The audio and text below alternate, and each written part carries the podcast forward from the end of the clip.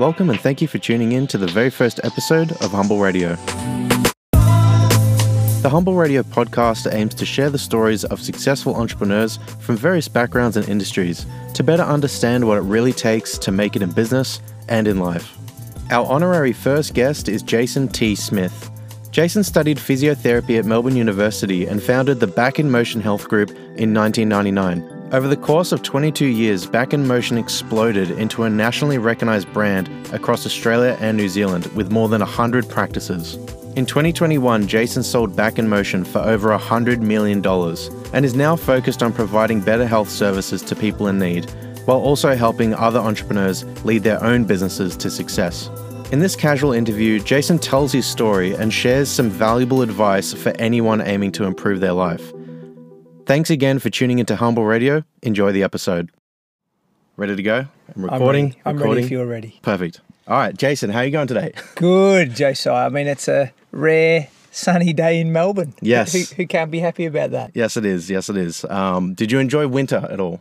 Yeah, there's always something to love about every season. Um, winter felt particularly cold, though, this year. Yeah. But, you know, you make the most of it. You, you wear the jackets that otherwise hardly ever get used. You go to the snow.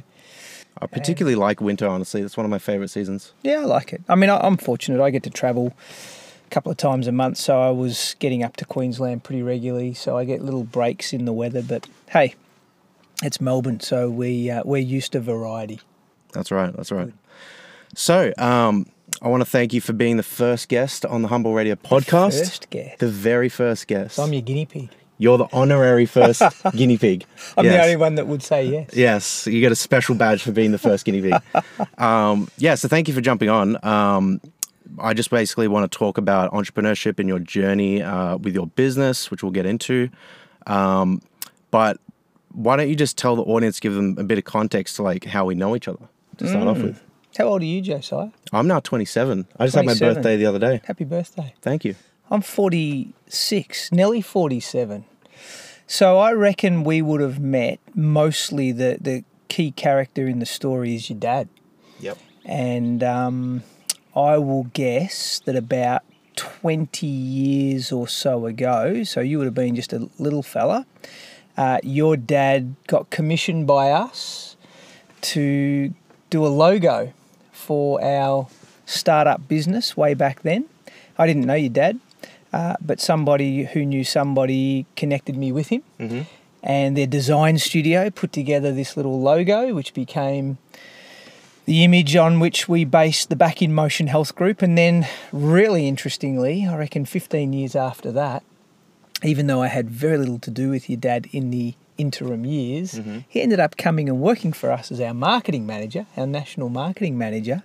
So that's how I reckon we're connected. Yep. Unless you're about to tell me a different story, No, that's, that- that's, that's my That's recollection. perfect. And then I'll add on to that. And then I started doing those videos for you. You did. At that point in time, it was like 2018. Yeah, I reckon you. I I reckon there's a little bit of healthy nepotism at the time. Your dad was commissioning you Yep. to That come in right. and do some promo videos for the Back in Motion Health Group, and you did a couple of those, and yeah, Yeah, that was fun. Um, I did a lot of video editing and filming when I was in high school. Mm-hmm. So uh, dad was like, "You've done that before. You look pretty good and competent at that." Jason needs some videos done, and just jumped on that. did we Yeah. pay you, or was that a love job? I think I got a little bit of pocket money, a little bit of pocket money here and there. Can't remember. Um, yeah, so um, to get things kicked off, um, that's that's how we know each other. Um, but I really want to kind of talk about you most of this podcast and most of this episode. Um, but you basically you ran a really big business. It was a really big franchise called Back in Motion. Um, that's where my dad did the logo for you. But I want to go back in time and I want you to kind of introduce us to young Jason. So like. Um, what was he like? What was his hobbies? Uh, who were his friends? How did he grow up? Like, where did he grow up? Um, and share us, uh, share with us like any stories you may have experienced that young Jason had, um, which shaped you as a person today. Like, take us back. Okay. Yeah. Well, I mean, I think for the most part, young Jason was just uh, an ordinary story. Uh, I don't know if there were any really particular standout exceptions to that, but uh, I grew up in Melbourne. Uh, my dad was a Navy man. Uh, Mum was um, a, a full time stay at home mum, so I think we were very fortunate in that regards. Uh, we were actually, you know, the, the most significant thing in my childhood is we came to faith in Jesus when I was about 10 years old. And a lot of people would probably think, ah, that's just a cute boyish decision, you know, something nominal that happens if you attend Sunday school too long. But actually, for me, that was a really personal encounter with God. So as a little fella, really young, mm-hmm. relatively naive about the world, um, that actually would have been the single greatest defining moment that shaped my life that's now become. Uh, and we can maybe get into that. I, I, don't know, but so so that would have been very significant for me. Mm. But in terms of, um, I, I, guess some of the areas that you might be more interested in entrepreneurially, I would never have considered myself a smart kid or a business-minded kid. In fact, on both sides of my family, all of my father's siblings and my grandparents and cousins, and, and true also on my mum's side, I think I was the first person to ever go to university. Really? Everybody else was either in the armed forces, the navy, the air force, or in blue collar trades. So does that mean um, was your family quite strict and orderly? Yeah, dad. Dad was a uh, a man of discipline, no doubt. Um, and I, you know, I just think, you know, in terms of academics and commerciality, there it just it just wasn't in the DNA of our family. Mm. So I grew up not particularly with any affinity for that stuff.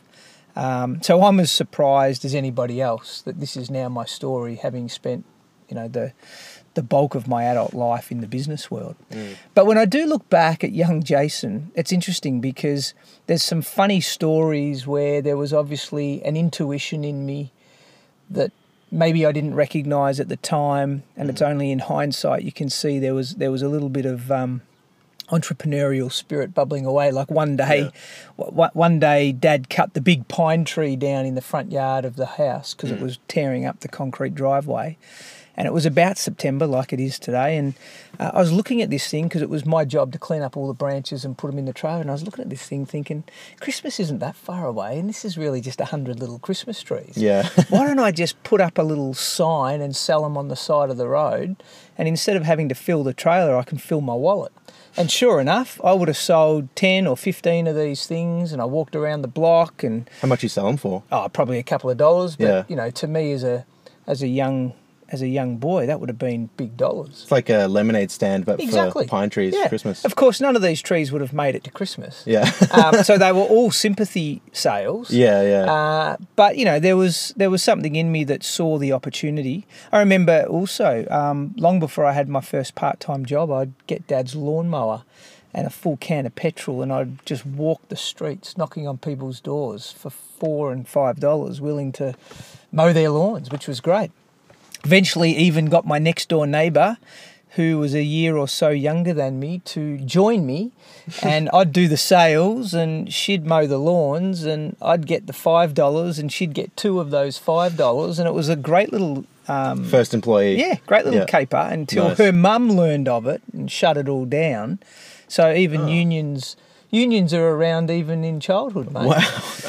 They so, get they get them young. Yeah, so you know, there's no doubt I've had um, some of those little kind of fun experiences that mm. clearly taught me a few lessons around leadership and life and the basics of money and who knows maybe, maybe that's all kind of been instrumental in the in the place I ended up. But mm.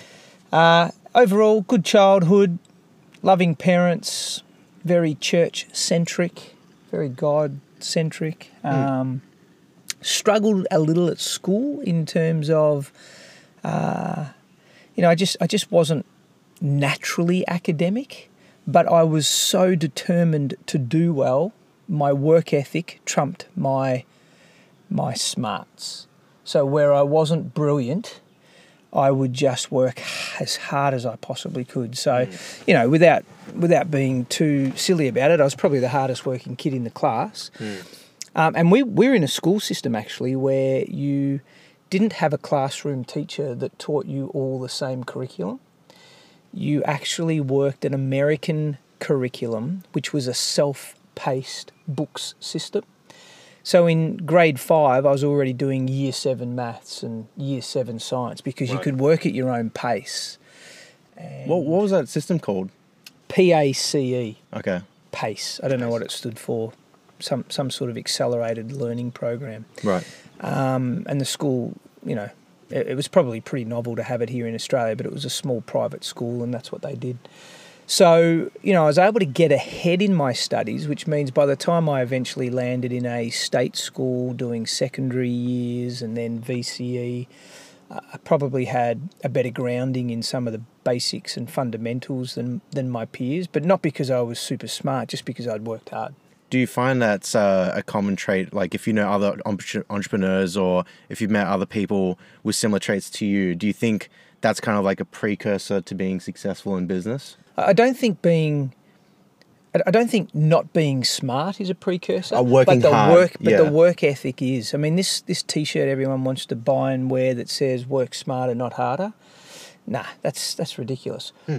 Work smarter and harder. Yeah. I mean, you can't substitute hard work. It's you know in any entrepreneurial initiative, whatever it might be, in any in any creative, courageous expression, you're going to have to swim upstream, fight the odds, do something different. It's going to take an enormous amount of effort, mm. and so I think lazy people don't don't go there. They just don't even start it Even if they're smart. even if they're smart. They'll Yeah. they'll just find other ways to make money, but they won't start organisations. They won't mm. launch brands. They won't particularly be controversial or innovative or different. They're smart, but like as in they're intelligent, but they're not necessarily built with that courage to have a go in a way that requires that enormous work product, that mm. work effort.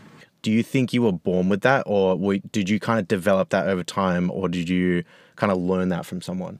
Oh, it's probably a combination of all those things. I don't know what I was born with because it's hard to make any assessment of that at the time. I mean, my dad is an exceptionally hard worker, um, not commercially minded, and like I said, was in the armed forces and then did his trade as a fitter and turner and has worked really hard all his life. So there's no doubt there's there's an example of, of, of high work ethic or um, just discipline in, in his example to me. Um, and yeah, I, I would imagine there's an element of my, you know, it's, it's proportionate to your hunger. So, how determined are you to achieve something? If that's for whatever reason high, then I think there's a natural um, bending toward, well, it's going to take work. Hmm. It's going to take effort. What what I'm trying to mainly get at did something happen in your in your past where maybe and you, like if it did or didn't if you want to keep it private that's fine but like did something happen in particular where it gave you that drive that determination that you're talking about or did you just always have it? Um, I haven't had any major formative experience as a young fella, like mm. some colossal failure or tragedy or something that would have inclined me to necessarily have this extraordinary work ethic. ethic. Mm. I, I, I don't think that, that exists. But but again, if I go back to that most defining moment of my life where I felt I had a personal personal encounter with God, one, one of the mm. things that happened in that was it was the it was the mid 1980s. I was 10 years of age. I was watching the cartoon connections on a Saturday morning. Everyone else was in bed asleep. I'm 10 years old, and those World Vision ads came on. Mm-hmm. And if anybody remembers those, they're pretty cliche now, but at the time, I think they were quite confronting in their in their approach. And you know, you, you see these young Ethiopian kids, distended bellies, and mm. You know their eye sockets sunken full of flies and frail limbs. They could barely walk. They'd stagger around in the dirt before collap- collapsing into a cloud of dust. And mm. I just remember as a little boy thinking, "This is horrific." You know, there's no one to care for them, and I felt like the compassion of God filled me. And really, from that moment, I was determined to become a, a doctor or a physio or a nurse. As it happens, I became a physio. But hmm. anyone in the medical profession to become a medical missionary, to go overseas and do something about that that I'd seen on TV. And so maybe, whilst it wasn't a tragedy, it was this it was this dream, this compulsion that I wanted to be meaningful in my work and I wanted to do something medical. And I knew that I wasn't just naturally gifted in academics. Mm-hmm. So I was going to have to compensate for that with hard work. Right. So I would put in twice the hours of anybody else. I would just keep pushing and pushing and pushing, not because volume gets you there, but it was the only thing I could rely on. It was the only thing I could control. Right. And so I would imagine as you ask the question and I think about that, that yes, my work ethic probably got seeded in some element from that dream. Right. Yeah. Right. Very interesting. Yeah. Um, so you you would consider yourself quite a like compassionate person, and when you saw there was like suffering in the world, that was your flame to kind of like I got to do something about this. And then because you had that upbringing with your you know with your dad's hard work ethic, that kind of combined, and then you had that clear vision, and you ended up you ended up studying and becoming a physician mm. full time.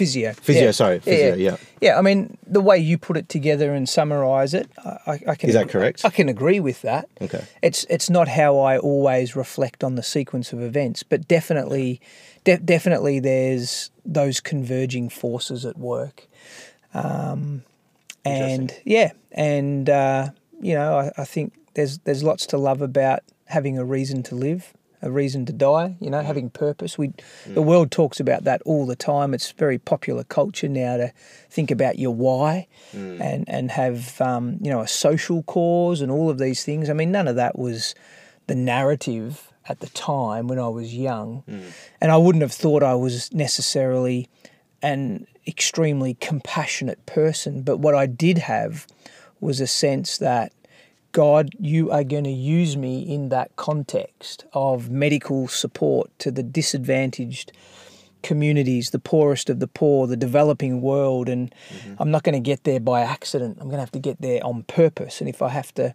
work hard to chip away at my opportunities, then let's get on with it already. You had a calling. I, I think so. Yeah. Yeah, yeah, I Yeah. do. And you know, you ask any of my teachers back then, or family members who would have asked that cliche question, "What do you want to be, Jace, when you grow up?" I think you'd put them all under a heat lamp at three o'clock in the morning today, and they'd all be able to, under duress, give you the same answer. Uh, Jace was always interested in becoming a medical missionary. So it's obviously been a big part of the identity that I formed in those young years, even if I didn't have all the words for it then Yeah. and didn't know quite how it was going to work out. And clearly the story has um, taken a, a few twists and turns since then. But yeah. Yeah, as it does. Um, so yeah, let's talk about um, your your physio uh, journey. So you became a physio. You graduated. Uh, where did you graduate from? Uh, uh, Melbourne University. Okay. So, yep, good Brilliant. school. Um, and did you go work for someone or open up your own business immediately? Yeah, I um, so be, I got married actually within months of graduating. Oh, wow. Paulina, my wife, she uh, went on to become an intensive care nurse. So we actually knew each other way back at school in grade five and six. Didn't date, hardly spoke, but in uni we connected again, dated. Waited till we both graduated. So we graduated in the December, got married in the January Right. And started jobs at the Royal Melbourne Hospital together as our graduate roles. And that was mostly because we couldn't find the right overseas opportunity at the time. And we thought, well, we'll just get some experience, we'll, we'll, we'll go through the motions. Uh, I didn't see myself having a career in public health, but it was a, it was a starting point. For the most part, absolutely hated it. Um, it's a very reactive sickness model uh, if you think of healthcare in a conceptual sense. And not to bore you, but you know, I felt that was a really counterproductive approach to. Uh, you know, enabling people into optimal health. So I, I did my rounds. I um, stayed there for about 18 months. And then, yeah, I worked for another guy. I actually, so we often in the industry call it crossing to the dark side when you move into private practice. So I took a role as an associate physio in someone else's practice. And again, pretty miserable experience overall. But uh, I would say I needed to have it as I look back because it was one of those shaping moments that defined for me if I was ever to run my own practice, this is everything I wouldn't want to do.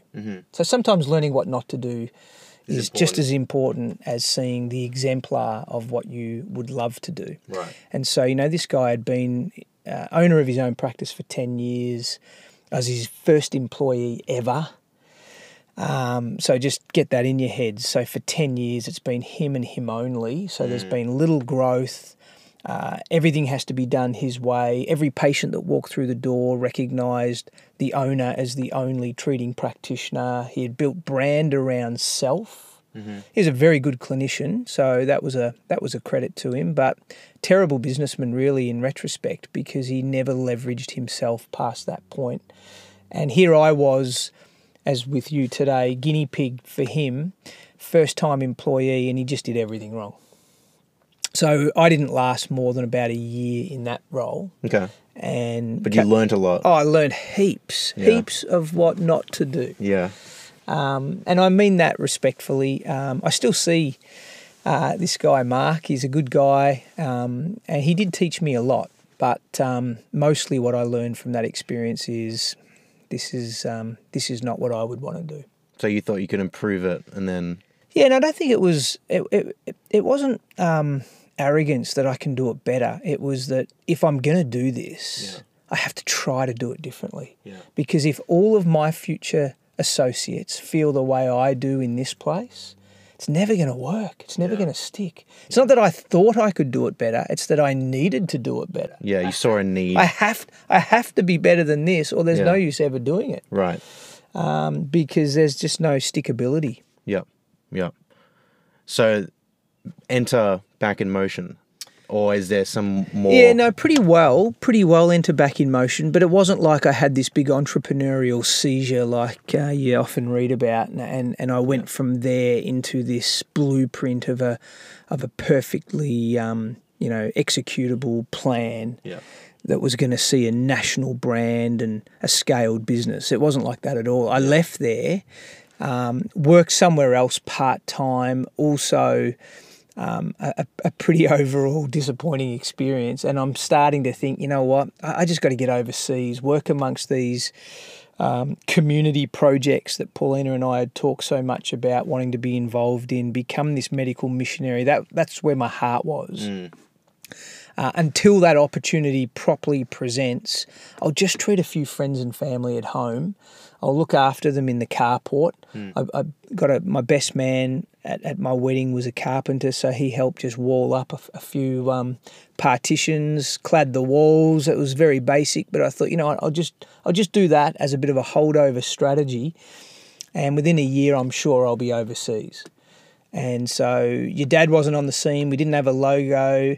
In fact, I don't even think I had an internet connection. I just got a clip art CD, stole an image off that, got it, you know, um, color bonded onto a sign. I hung it from the carport at home. Yep. And we were in business, baby, and it was a very humble start. So there was no big dream for becoming a uh, you know, a franchised physio network. It was just Jace getting a little bit of pocket money together because working for others clearly had been a disappointing experience. And that was you still had the dream of going overseas Correct. as a physio. Correct. That was the ultimate goal. Yep. Interesting. Okay. So yeah, you were thinking maybe you'd have the business up and running for maybe a year or two to get some money together and then off you go. The le- less was best. Yeah. So the shorter I was running this, the happier I would be.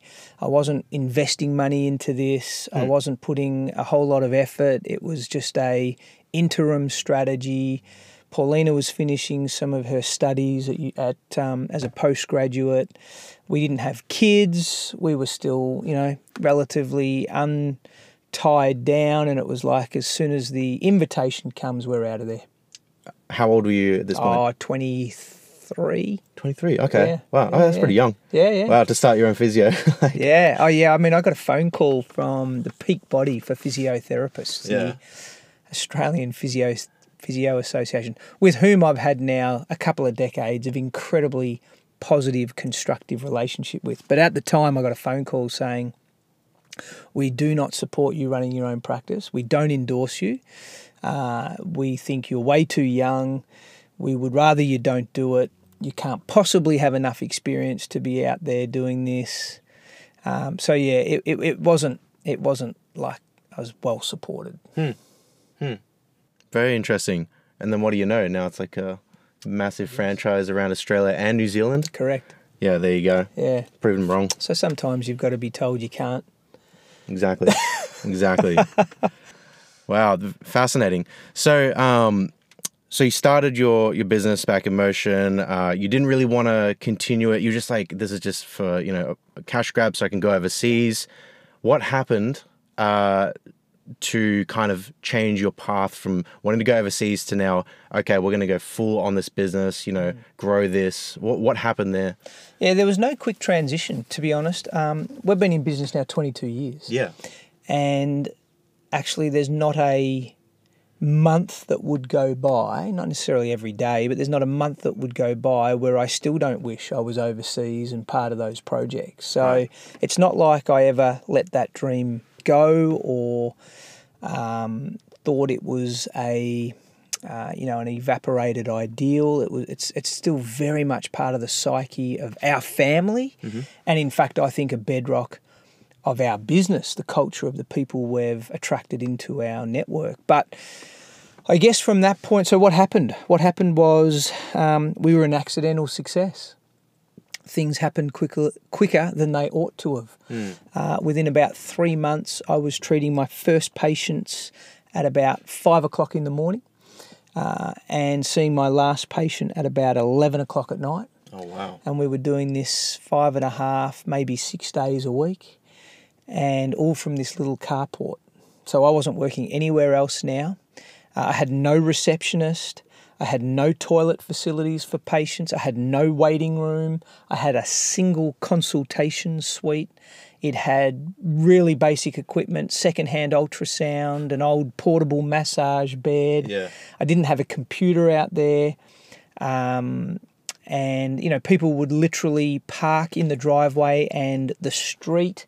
And if it was raining, uh, I would have to walk out to them with an umbrella to usher them in because there was no standing room. I mean, this was really basic, but Yeah. we, we had so many patients coming and uh, it was laughable, really. But How did, how did that happen? Like, do you know the? a couple, couple of couple of um, big referral sources. So Okay. we were pretty connected at church, um, and we attend a large church, and so I think we had a lot of friends and family to whom word had got out. Yeah. Uh, I actually promoted myself, uh, and and this this was a risky move, but I promoted myself to a number of orthopedic surgeons. Okay. So I got a lot of referrals for post-operative care and rehab, and I to this day think they could not have known to whom they were sending these people. Right. They surely didn't. There was they no Google surely Maps, didn't like- say, you know, um, uh, you know, Mrs. Jones, you're you're going to go and see Jason in his garage at home. But nonetheless, Yeah. um, I got a steady stream from there and uh, and you know I think this is a principle of good business, word of mouth. You know, healthy things grow. Yeah. If you do a good job, people tell friends, and um, it doesn't take long for that momentum to build. And, and, and I was only on my own, so I can fill a day of patients pretty quickly. But and, and Paulina had a lot of nursing friends, and so the reason I'd often have these five a.m. and eleven p.m. appointments is because a lot of her colleagues were either coming off night shifts or going on day shifts. Right. And nurses back is a real thing, uh, and so I was treating these these uh, friends and colleagues of Paulina. So the momentum built pretty quickly, and Paulina would have come to me, I reckon, at about the three or four month fa- uh, stage of this startup little shack in uh, in Scoresby, and said, "Hey, Jace, this is ridiculous." Um, I'm trying to sleep. Dur- this is Paulina talking. I'm trying to sleep during the day because she's been on night shift, and you've got people coming up and down the driveway all day being treated. Mm. Like this is this is our home. This is not. This is this is not a place for for this practice. Either shut it down, or do it properly. That I, I just so distinctly remember her words. Yeah. Shut it down or do it properly. Can't can't be half pregnant. Don't stand in the middle. And so we still ha- saw no light at the end of the tunnel with regards to a opportunity to go overseas. We were knocking on a lot of doors. No green lights were, were turning up. So we took what I still to this day think was one of our biggest risks ever, and it felt like it at the time. We signed a lease on a nearby medical premises for twelve thousand dollars a year, and I was going to shift this practice into the medical rooms. And I, I remember for about two or three weeks looking at I had the paperwork on my desk at home, and I just remember thinking twelve thousand dollars. Yeah. Whoa, Yeah. that is so much money, and I'm committed then for a year. Right. Um, but that's what we did. We ended up signing that lease, moved into medical premises. Then I took on another physio as an employee. Within the end of that first year, we were really on our way, to be honest. Yeah. Like the momentum was just starting to build. So I think within two years, we probably had four physios working. We were one of the largest practices in the area. Wow. Um, Just within two years. yeah, Wow. yeah, it, it really accelerated Yeah. And quite um, uh, you know and and that sounds fantastic to the casual listener possibly but to me it was it was still um, it was like being in a prison without bars i didn't enjoy it Really. now I'm getting trapped into this business. Now I've got staff, I've got to look after them. You know, I'm I'm now only 25 years of age. I call it my quarter life crisis. Seriously, because I, I would go home, you know, grateful that the business was self sustaining now and um, clearly had its momentum, but just completely disillusioned about the dream to travel and, and work in the developing world, feeling like God had passed me by. Obviously, I, I don't qualify for his his his work. Thinking now I'm trapped in a business. I don't know how to run business. I'm a mm. physio. Nobody's taught me anything about the economics, the marketing, the HR, the, the you know the leadership pressure was pretty overwhelming. Mm. I mean, I, I, they were they were my most unhappy years of my life. Wow. Wow. And Paulina would say to you, it was tough on her. She was working 12 hour shifts at the hospital in the intensive care unit. She was then rushing to the practice, helping me run the business. Hmm. So she was working flat out. You know, our friends were off having parties and traveling the world and uh, buying houses or you know just seemingly living the good life and I don't think FOMO was a word back then but we, we sure felt like we were missing out Wow. Yeah. and um, and mostly that God had you know passed us by so that, that's a pretty miserable place to be in yeah. um, and so yeah that's my quarter life crisis So it, it really wasn't it wasn't enjoyable. It wasn't like, yes, like my business is succeeding, we're getting customers, they're coming in the door. There's like there's like a prison. I want out, like, but it, I've got too many customers to be responsible for. Is that what it was like? yeah I mean remember I didn't want to be in business It wasn't your goal. I didn't have Yeah. business experience. I didn't have family who understood business. Yeah. With the exception of Paulina's dad, actually. Paulina's dad, engineer by profession, um, trained and raised in Chile and then lived in Brazil and immigrated to Australia in his sort of mid adulthood. Um, he had an entrepreneurial view of the world. He, he, he could he could create opportunities. Um, but you know, I, I met him later in life, and I'm still forming a connection with him as my new father-in-law. So really, for the most part, business is evil. You know, business business is dirty. Business isn't isn't in my my view of the world. Um, and so to be now in a business at 25 years of age, feeling untrained, ill equipped, and more importantly, it violates a lot of what I thought my values and principles were. Um, and certainly just my view of where I was heading, I felt like failure. Mm, wow. So, so that would be the, yeah, the real low ebb in the story for me. Hmm. And in fact, you know, I talk about that really defining moment as a ten-year-old. My second most profound defining moment occurs in the belly of the misery Right. of that period. When you're 25. yeah, Yeah. yeah, exactly. Wow. So you know, that's sometimes good things come out of low points, but Yeah. you know, No, that's interesting. Did you have a um, a mentor at any point, or la- maybe later on in the business, that helped you with all that, or do you kind of just find your own way? I I feel I count myself really fortunate, and I don't think it's because I'm anybody special, but I have been blessed to have had a mentor from the age of 15 all the way through currently to today. Wow. Not the same person, but I'm, I've never been without somebody who I could debrief with. Yeah. Um, during those years of maybe 15 to 20, uh, the mentor was just like a big brother. Um, then during the years of, say, 20 to 25, this period that we've just covered this, of the story, um, I had mentors, but they weren't very commercially minded. They were more spiritually minded. Right. So I didn't feel like I had anybody who was really investing into me a healthy perspective of business.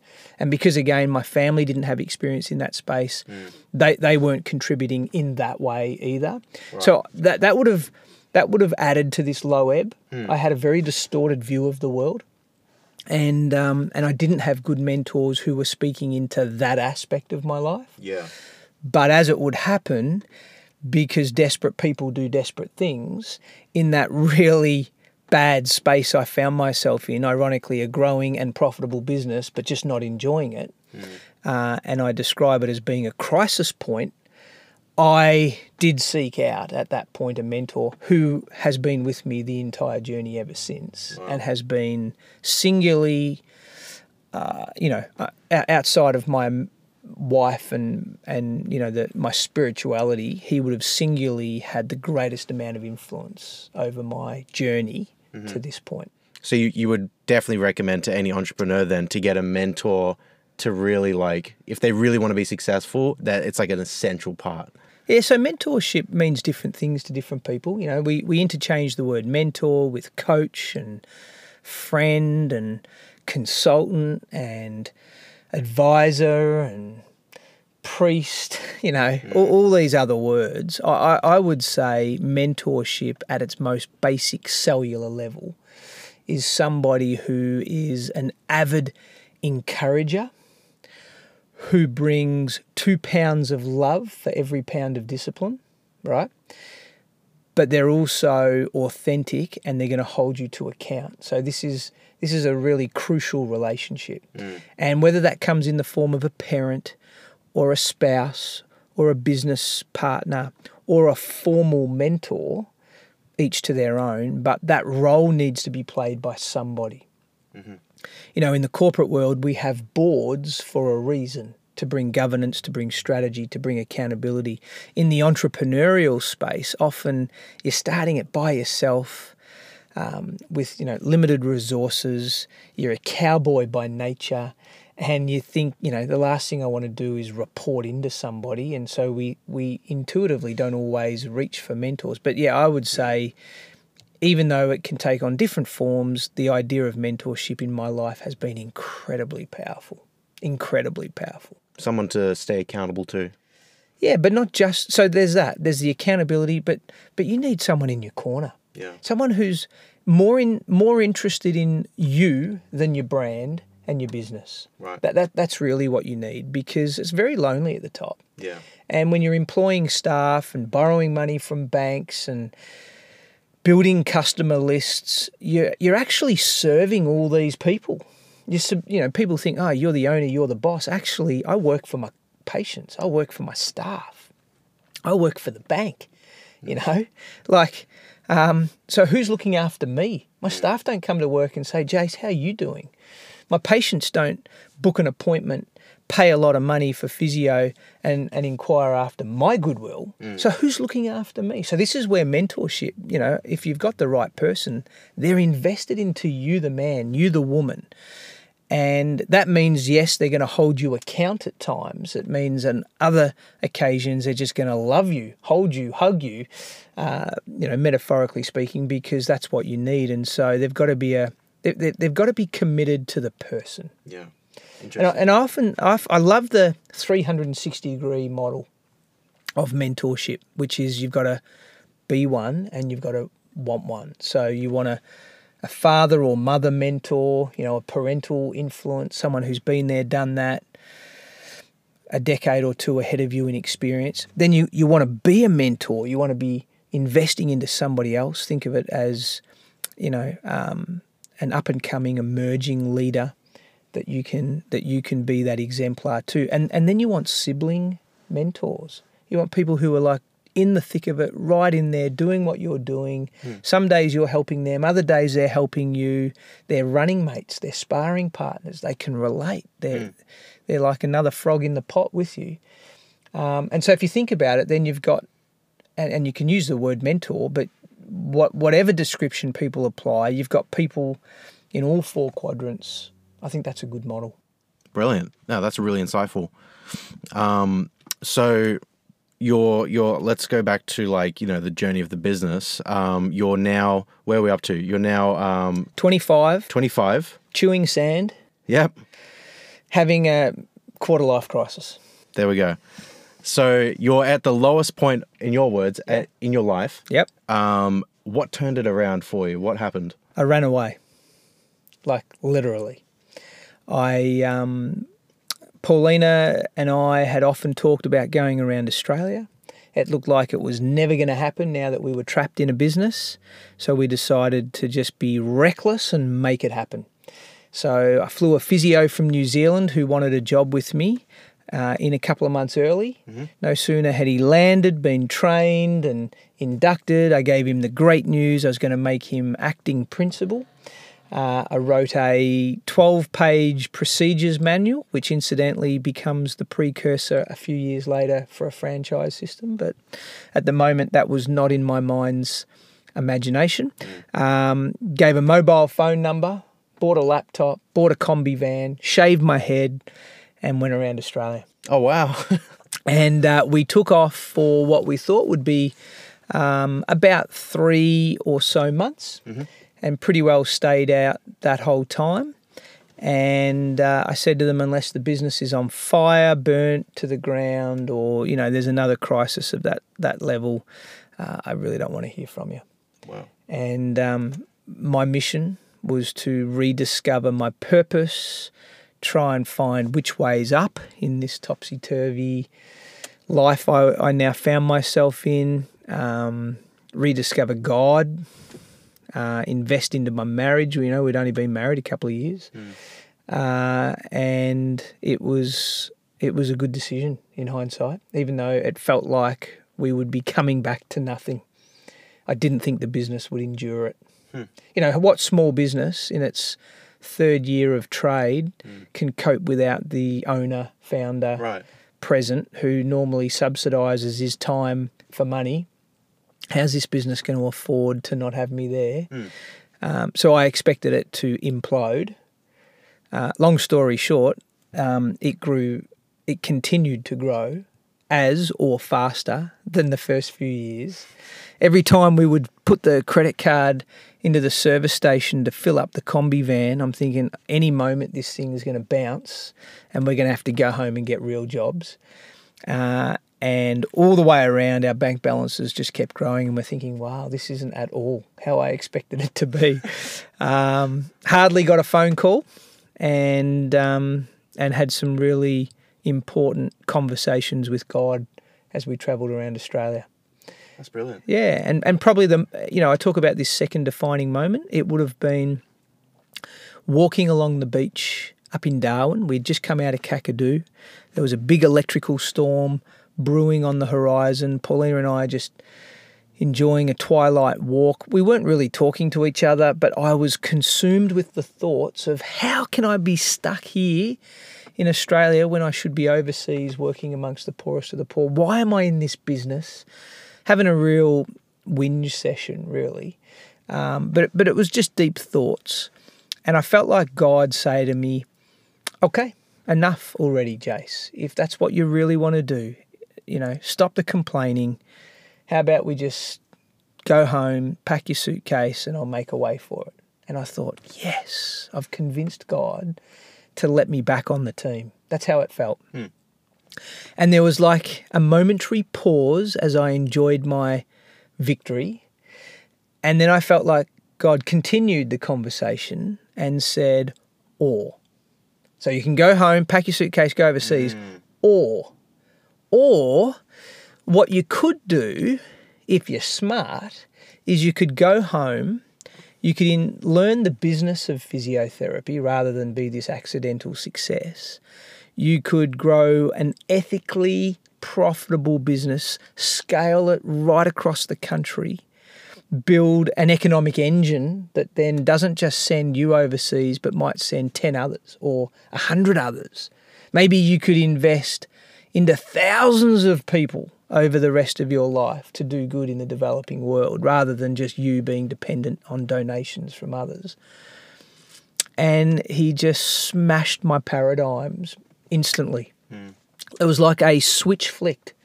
And I went from hating my life or hating the circumstances, hating the fact that I felt trapped and in a, in a dead end opportunity, to feeling the most grateful and the most passionate, and all of a sudden, my, my eyes popping at the notion that, wow, we're, we're onto a business concept because it's growing without me. Imagine if I scaled it like this. Mm. I just couldn't argue with God's maths. And literally said to Paulina, We've got to go home. And so we drove back down through the centre. Paulina did a lot of the driving. Uh, I filled an exercise book, about 80 pages of notes, like the ramblings of a madman, really. But I just felt like God was downloading to me all these ideas and possibilities. By the time we got back to Melbourne, we were ready to invest every cent, beg, borrow, not steal, but we were prepared to do whatever it took practically mm. to get this business from this startup in a medical centre to a franchisable, replicable proof of concept. And um, and that's why I say second most defining moment. And even though there's lots of moments between then and now mm. where I'm like, oh, I'm not really a businessman. This isn't what I'm built for. I'd much rather be overseas working as a missionary. Mm. Uh, I can't deny that God called us. He framed it for His purposes. It's part of the the plan, even if it wasn't my plan, and it's been my motivation ever since. And we might get there today, but you know the story keeps taking some interesting developments, and mm. even as recently as last year, you know things have shifted again. That just keeps reminding me His hand is on this. Yeah, beautiful.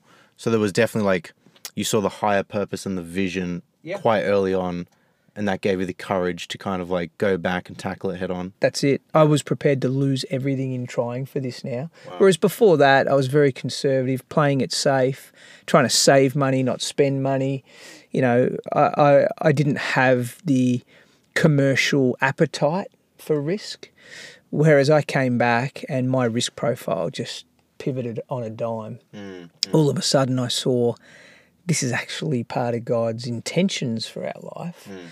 Not that it can't fail, I can still be foolish and blow it up. I don't want to do that. But I'm prepared to risk for his purposes now a lot more than ever before. He showed you the potential. Agreed. Yeah. Yeah. So maybe let's fast forward a bit. You you go back. Um, you know you you go full onto this Back in Motion physio business. Yeah. You start getting more employees. Um, maybe you like when do you start uh, opening up other practitioners? Like, is is it officially a franchise there? Was that the plan for? No, no. We came back. We relocated out of that little medical centre into our first purpose-built, right? You know, bespoke centre. Um, we invested about two hundred and fifty thousand dollars, which isn't a lot of money today for for a business, but back then that was that was that was a lot. I mean, a quarter of a million bucks was. I still think that's a lot. Yeah, it, that's, that's yeah, that's right. So, you know, that was a state of the art physiotherapy practice. Mm. From start to finish, we would have run that practice five years as a single owner with a team around me as a as a real proof of concept. Mm. And then in the two or three years after that, we um, pseudo franchised. And by that I mean I went and bought some other practices uh, that were struggling and I put employees in those practices and gave them some ownership. Mm-hmm. We branded them the same. We had very primitive legal documentation to protect the trademark, uh, but we didn't have a lot of systems or know how yet. But but it almost cost them nothing I almost gifted them. You know, for a very small investment, they were becoming partners in these other practices because I wanted to see did we fluke it or is this replicable?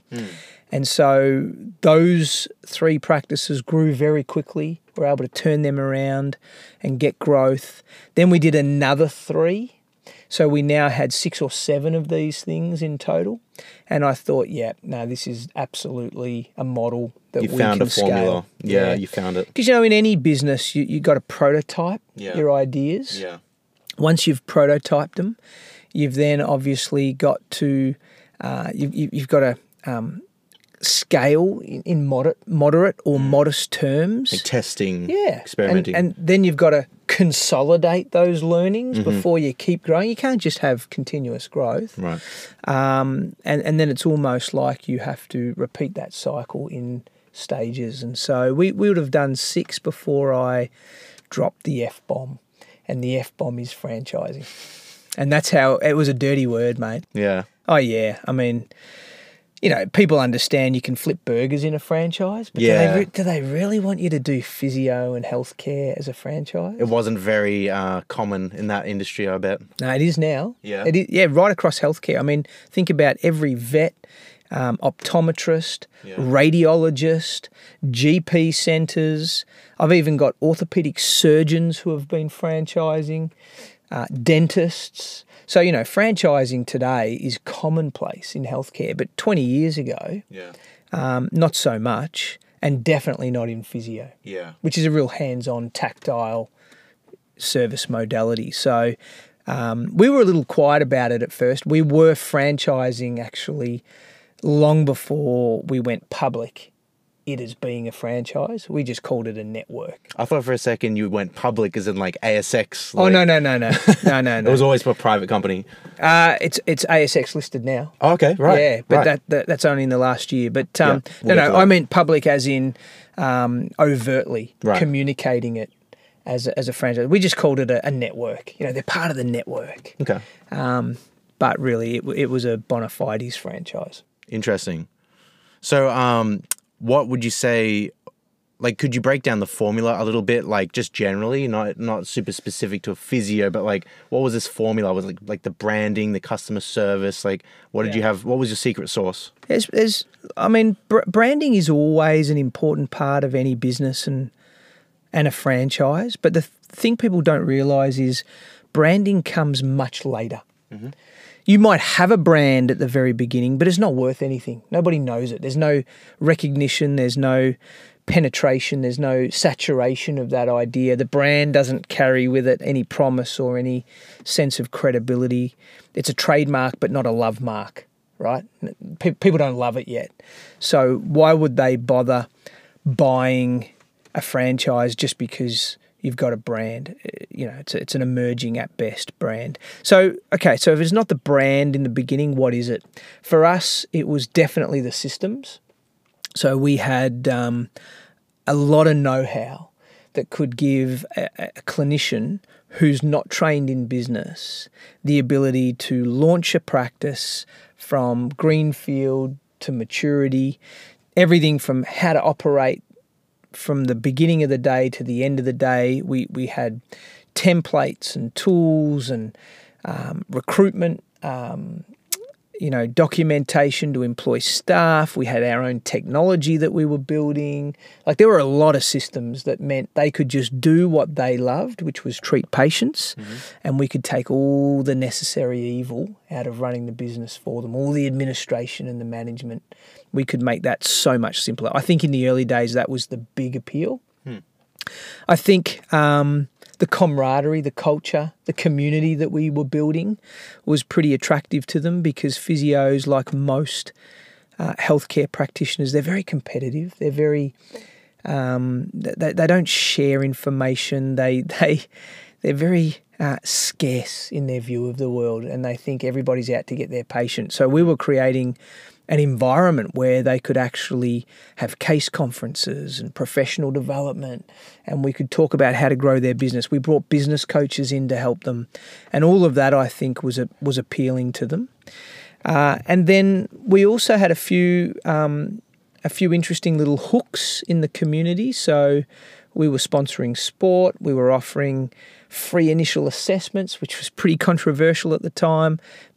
But but that was we were pretty aggressive with our marketing, and that just meant we were getting more interest, more referrals, and therefore faster growth, faster than they could get on their own because we were pooling our resources. So you know, there's a few things in the show bag that I thought would have been more attractive to them than the brand. Ten years on, the brand would have been one of the one of the um, appealing aspects because we had their notoriety and credibility, and we had national um, representation. But in the early days, you, you've got to give tangible value. Mm-hmm. Yeah. So you- you had a so yeah, not it, not including the brand until later on. You had a an attractive system Yep. that kind of took away a lot of the pain points for these um, physios that had their own practices, and you also kind of like brought them into a bigger like family of you know collaborative physios that are all working for a common vision. Yep. Is that kind of like was that the thing that really got people in? Yeah, I think so. Um, you know, they they swallowed the pill. Yeah. They they believed in where we were heading. You know, Yeah. in any startup business, franchise or otherwise, you don't have a lot of runs on the board in those early years, and so really, it's how you tell the story of where you're going.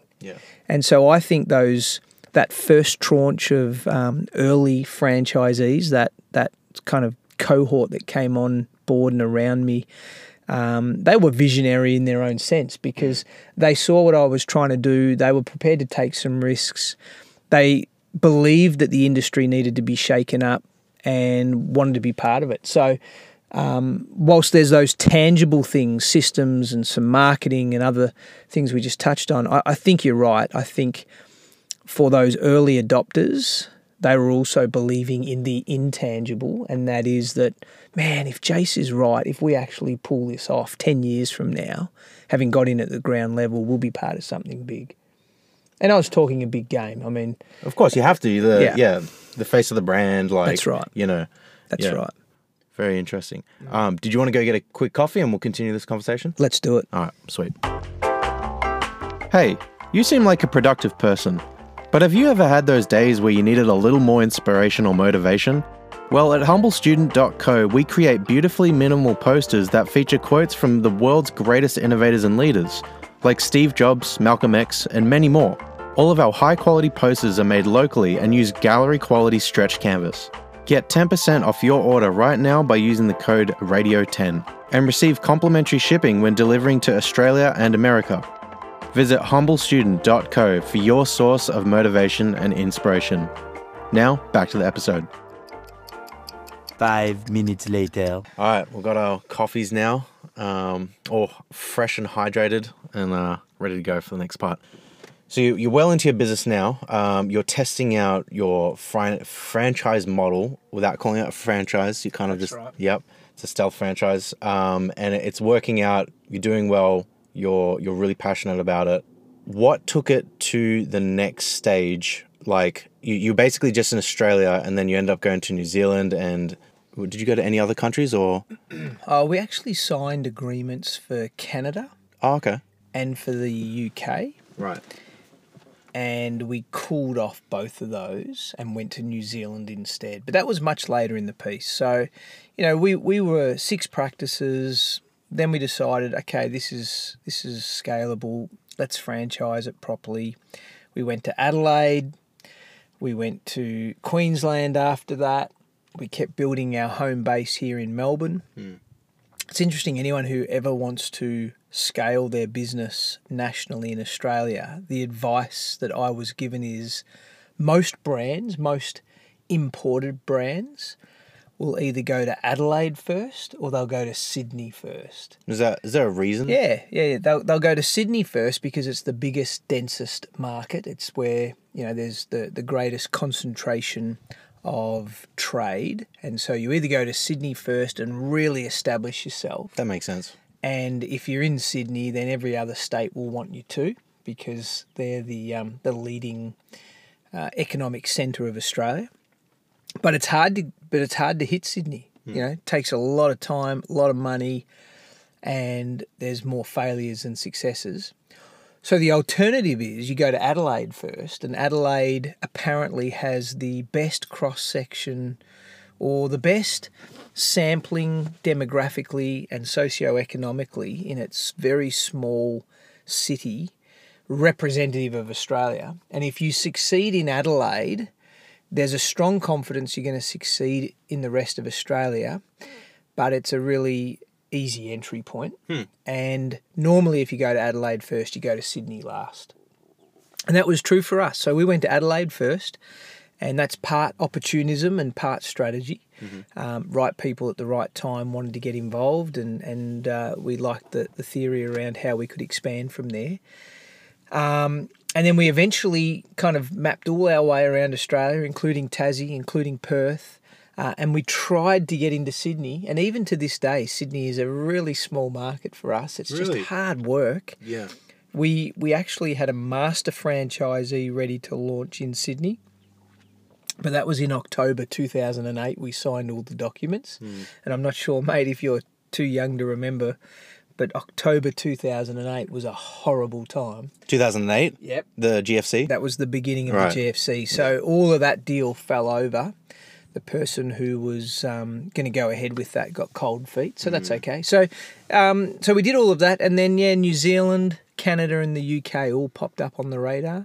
We ended up trademarking about twenty-five or thirty countries just to protect ourselves, and um, and decided at a board level we were far wiser to see if we could at least take it to New Zealand before we took it to the Northern Hemisphere. Sure. Yeah. And that was really good advice in the end. So we literally gave our money back to the Canadians and the English and said, you know what, I don't think we're ready, and uh, went off and did New Zealand.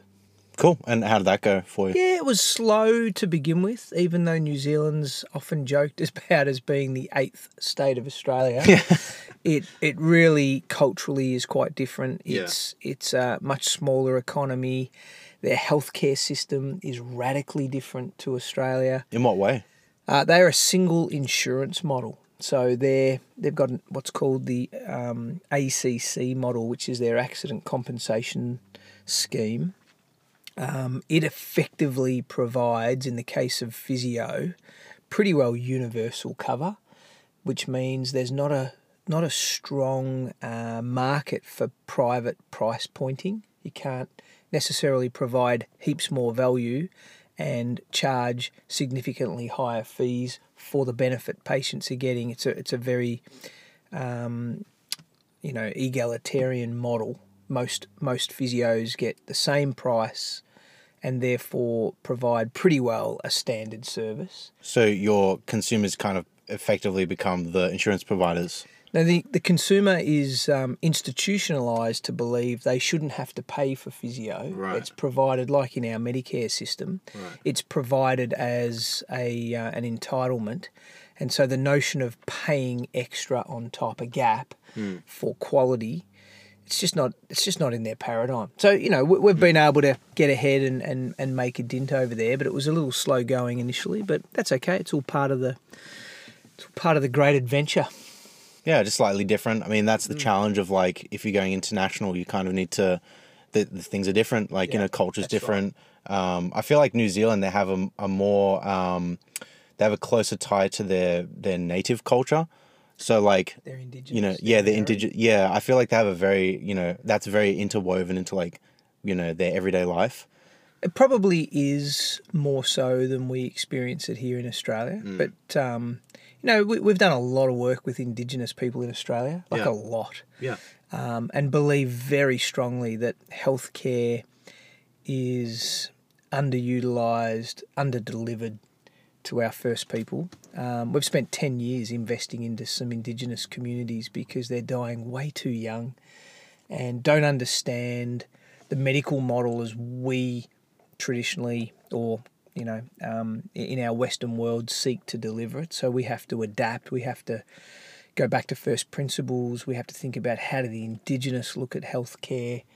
I think it's i think it's a learning well worth um, the effort but yeah in new zealand um, they face some similar dynamics you know um, and so lots of lots of cultural interfaces no doubt So um, I'd love to touch on that a little bit. Um, what do you what did you kind of do in the past, or what are you doing now um, in in that regard for like Indigenous people? Yeah, we, we ran our own foundation. We called it the SOS Health Foundation. Cool.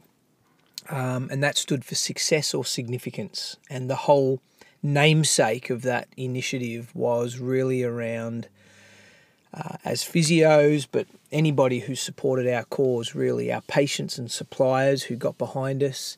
It was do, do you really just want to pursue personal success all the time? Or do you want to use the rewards of all your hard work for some long lasting impact or significance in the lives of others? and we made uh, some of the indigenous issues some of our leading causes not not exclusively. Like we we've done a lot of work in Southeast Asia. We've bought medical equipment for hospitals in Burma. We've helped with kids who are being trafficked in Thailand. We've done water sanitation projects in India. We've trained allied health staff in parts of India and Indonesia. Like, you know, we- we've got a broader mandate than just Indigenous, but we, we invested 10 years of our time, quite specifically in northeast Arnhem Land, up in Nhulunbuy, and also on Palm Island, which a lot of people don't know about, but it's a, it's a place just off Townsville's coast. And it's an old penal settlement where Indigenous people for 50 years were rounded up all over Australia and sent to hmm. And today they're a kind of like a melting pot of more than 200 tribes, all with their own dialects and cultural idiosyncrasies.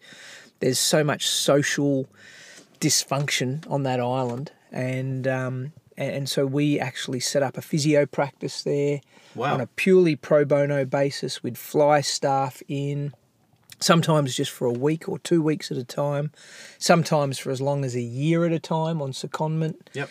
Uh, we were doing health awareness programs, women's health, um, helping them with their diabetes. We were doing all sorts of school education on the island.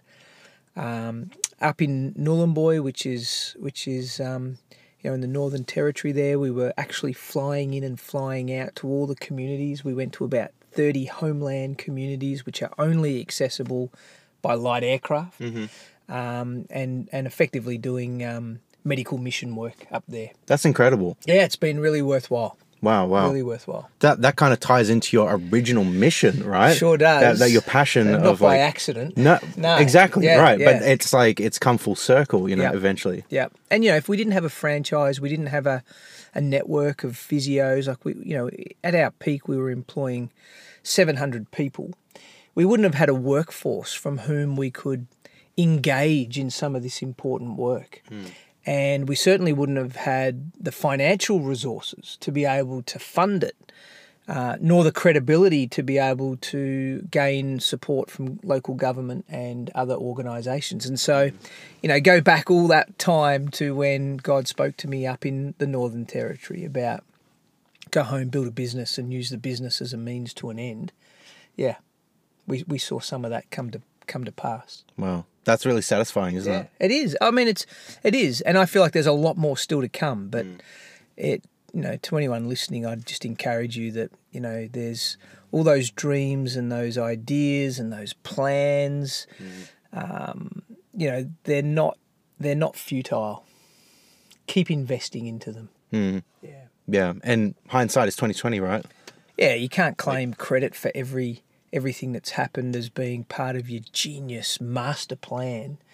But that's where if you have got a conviction around something and you and you believe strongly, you know, all, all roads almost intersect with that conviction. Yeah. And you've got your eyes wide open and your heart open to see the opportunities when they when they present. Yeah. Otherwise, you're asleep at the wheel in life. You know, Exactly. I, I often say to people I, I support in their journeys on business, the opportunity of a lifetime happens about once a day, Yeah.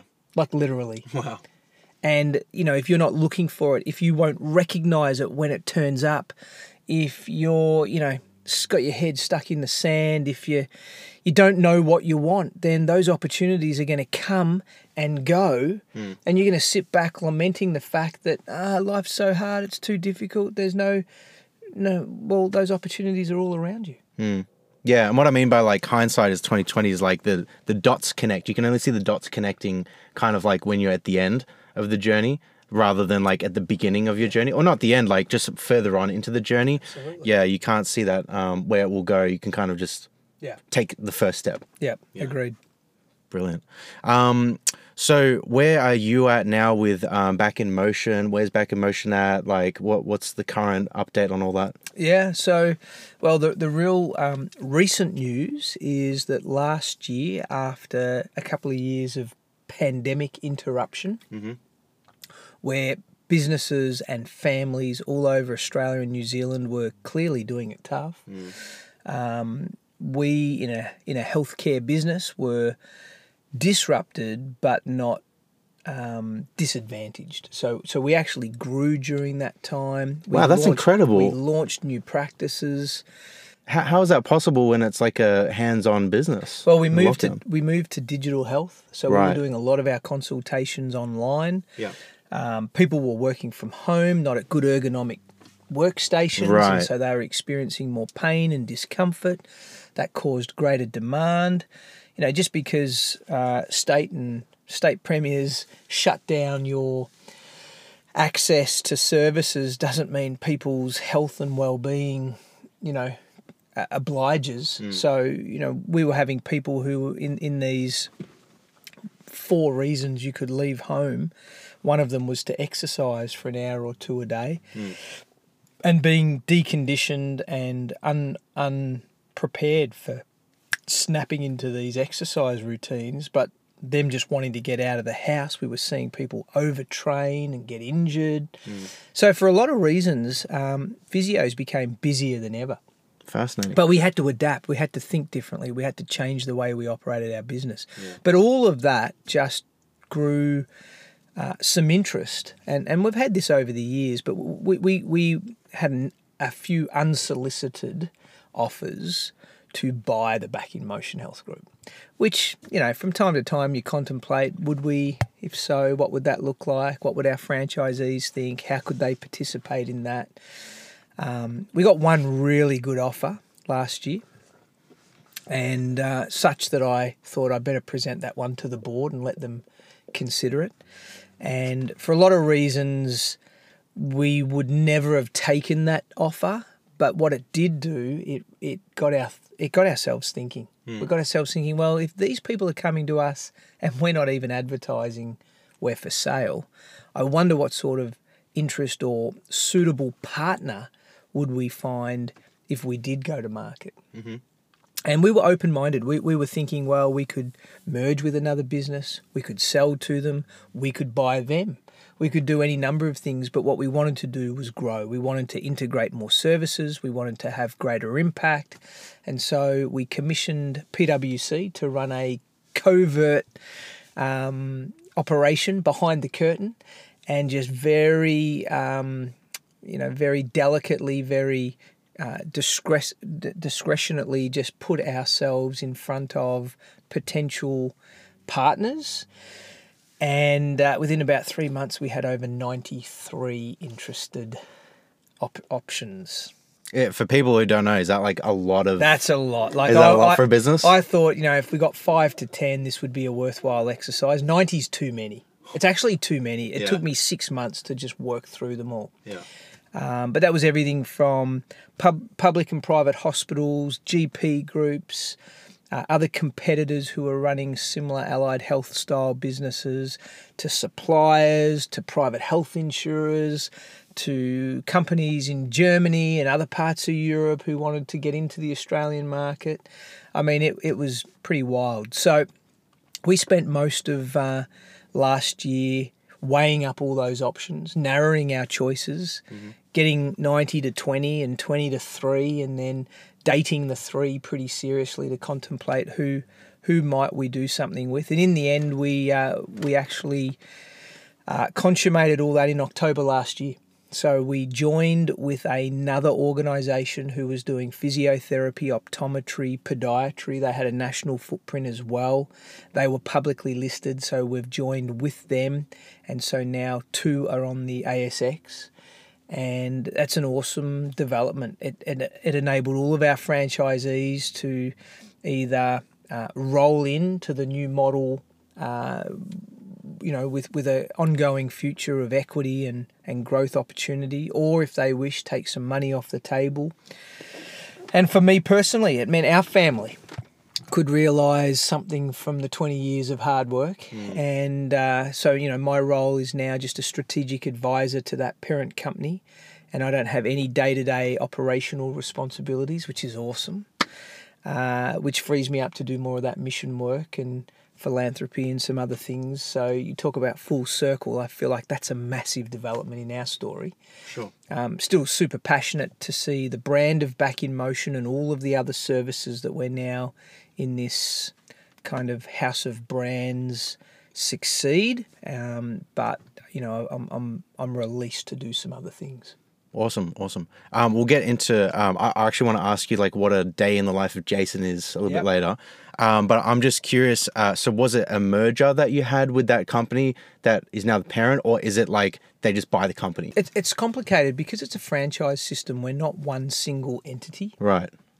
We actually had over seventy companies or family trusts or unit trusts yeah. that made up the corporate structure of Back in Motion. Right. So that's a lot to get your head around. Yeah. Um, in effect, the way we have structured it is we have defranchised the Back in Motion Health Group. So there are no franchises anymore. Hmm. All of the businesses have been what we call corporatized. So they've been put all into one company. Mm-hmm.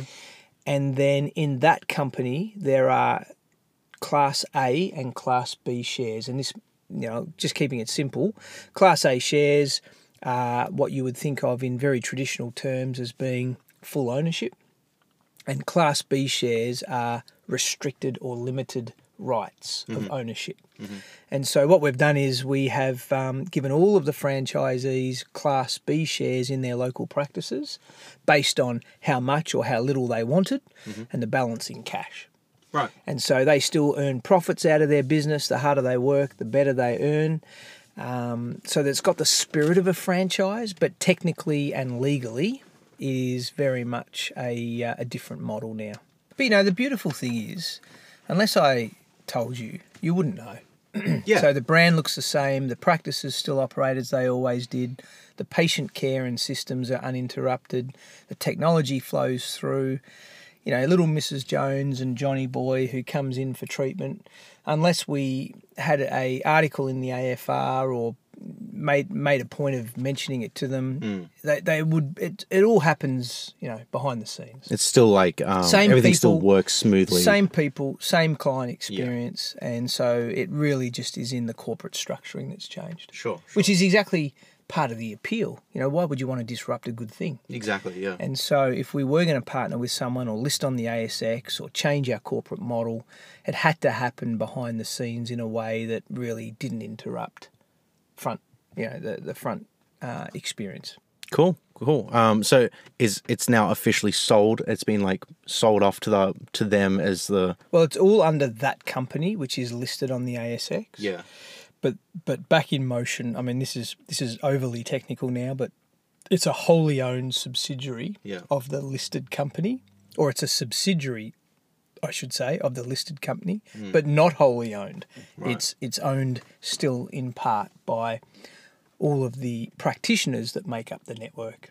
So that that now um, that whole corporation that owns the Back in Motion business. Mm-hmm. Um, were they just like the highest bidder um, out of the 90 applicants that you got, the no, buyers, or fact, not and, really? And, and that's the curious bit. And, you know, to get 70 people, all of my franchisees, all to agree or want the same thing is, yeah. a, is a tall ask. And especially when my recommendation to them all was that we were going with a purchaser or a partner that wasn't the highest bidder. Right. So um, obviously they were an attractive bidder, but they but their money we could have got more money in other deals. What they brought to the table were far more um, appealing benefits in terms of the alignment of services, the cultural values, the the strategy, the future potential that we could achieve together. And so sometimes, you know, you just have to be, you've got to play the long game on all that stuff. And uh, I, I think um, we, we chose well in that this is the better fit. Can I ask how much they actually bought Back in Motion for, or is that Yeah, private? so- no, no, it's it's in the public domain because it's an ASX listed company. You could look it up. You could Google it right now. So, um, the initial uh, payment was around seventy six million. Then there was another, um, um, call it forty or fifty million in deferred payments. So collectively, you know, that's the sort of price tag. is that whole you mean like went. is that vested like Uh, over a certain mer- period of time? yeah, over a couple of years. Okay, cool. Yeah. Wow. So what's that all up like? Hundred million. 100, 120 Wow. If if everybody achieves all of their targets Yeah. over the two or three years that follow, um, and you know they experience the optimized price in the final assessment, yeah, it'd be about 120.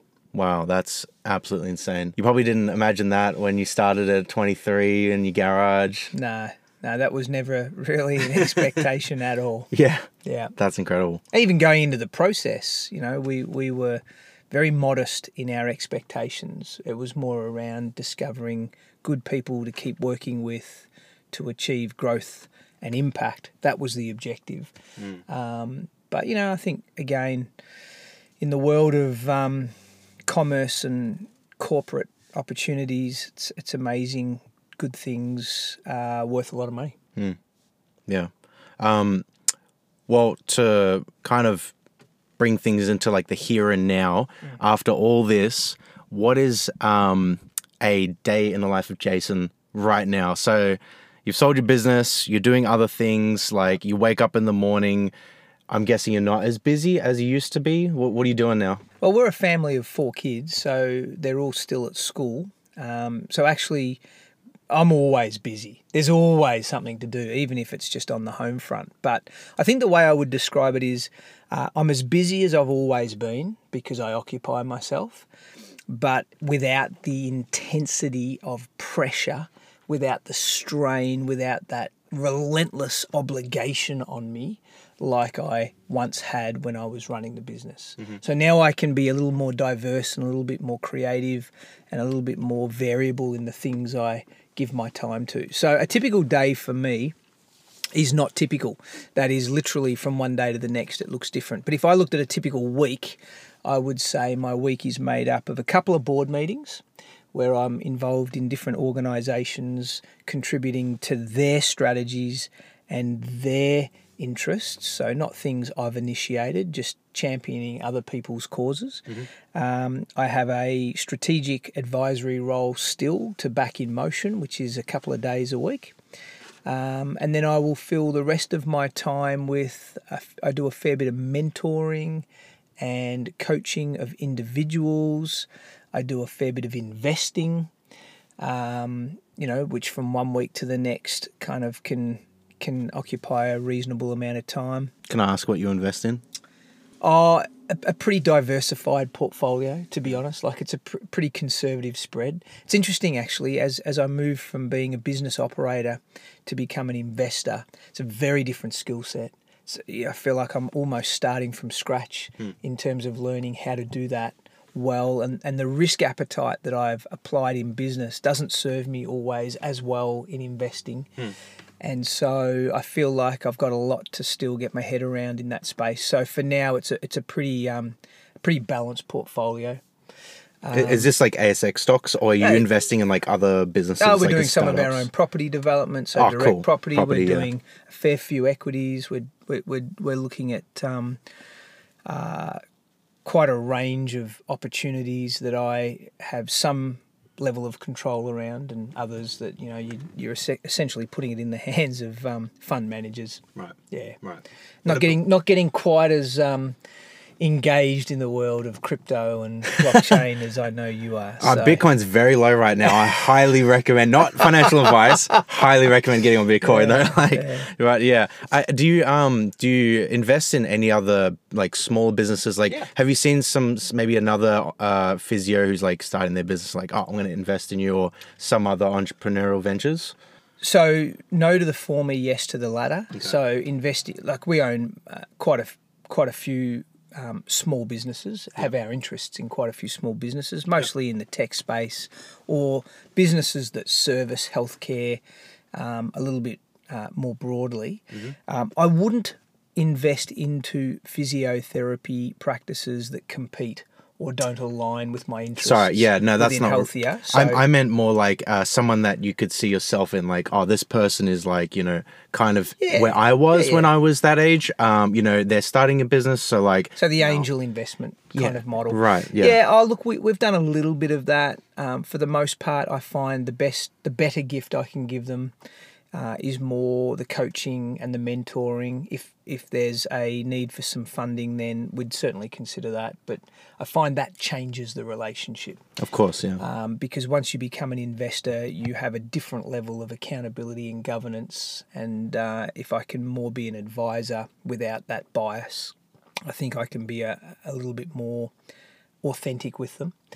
Um, but yeah, we, so we, we do a range of those sorts of things. So in a given week, I've got a fairly diverse spread. I do a little bit of speaking, a little bit of writing, um, play tennis, uh, enjoy enjoy being much more engaged in the family life. Um, do a little bit of speaking at church, and my wife and I have lots of interests in overseas mission projects. So put all that together, and it's still a full agenda, Brilliant. still a full program. yeah, awesome. Yeah. Cool. Um, so uh, for the listeners now, uh, what do you what do you kind of have that I could like put in the link? Like, what do you want to kind of plug and shout out that you want people to know about? Um, sorry, that I can I can put a link in the description so people can visit it. If you have anything at all, like a book or like a course that you want people to have a look at. The easiest place to go, which is the front door to all resources and um, avenues, really is the website jasontsmith.com.au. Yep. So if people want to go there, you'll see I've written a few books. I've got a few. I've got a YouTube channel with some leadership insights. I run workshops and courses um, as part of the Iceberg Leadership Institute. Um, you know, if you're really looking for a way to connect with me and, uh, and and learn what it is I'm doing from one day to the next, that's the easiest portal. So, kind of to wrap things up, uh, what would you give to aspiring entrepreneurs? Maybe they're 23 or whatever age, they're starting their business. You can give a couple of tips, but what would be like maybe the number one thing that you could tell in uh, young entrepreneurs from your experience? I think um, entrepreneurship is is spoken about a lot and often by people who aren't one, who haven't lived it, who don't take risks. And, and I would just very carefully quieten some of the noise around entrepreneurship and get you to focus on really what I call the three C's. So this is what I think of when, when I consider entrepreneurship. Number one, it's conviction. So it's not about just finding a need in the market and filling it. It's not about just being, um, you know, exploitive of an opportunity. I think the real core of an entrepreneur is you have a conviction, a compulsion, a calling. You know, you really are passionate about doing something because that puts fuel in the tank when you face inevitable obstacles. So number one is conviction.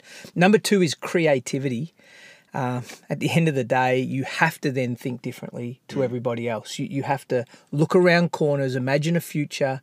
Don't try and just reinvent the wheel. Try to break the mold, disrupt. Okay, all of that's good, um, almost cliche language. So, so, but foster your creativity. It's a learnable skill like anything else. The more you do it, the better you become.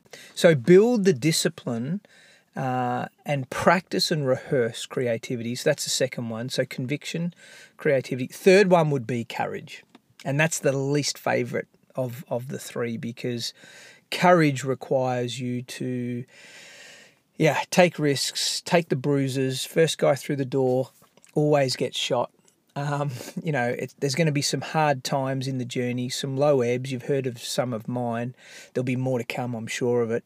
But you got to keep going. So conviction, creativity, courage. They're the they're the three C's of entrepreneurism.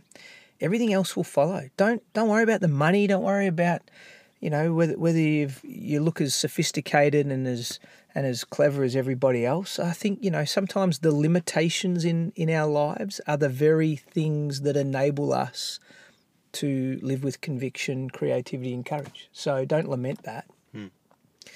um, and enjoy the journey. Embrace it.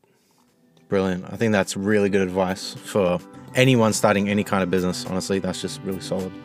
Well, I think that wraps up the entire first episode of Humble Radio.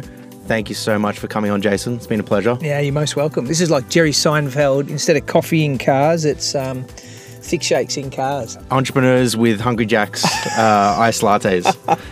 Okay, anyways, we'll see you next time for the next episode. Thanks again, Jason. My pleasure. All right, see you guys.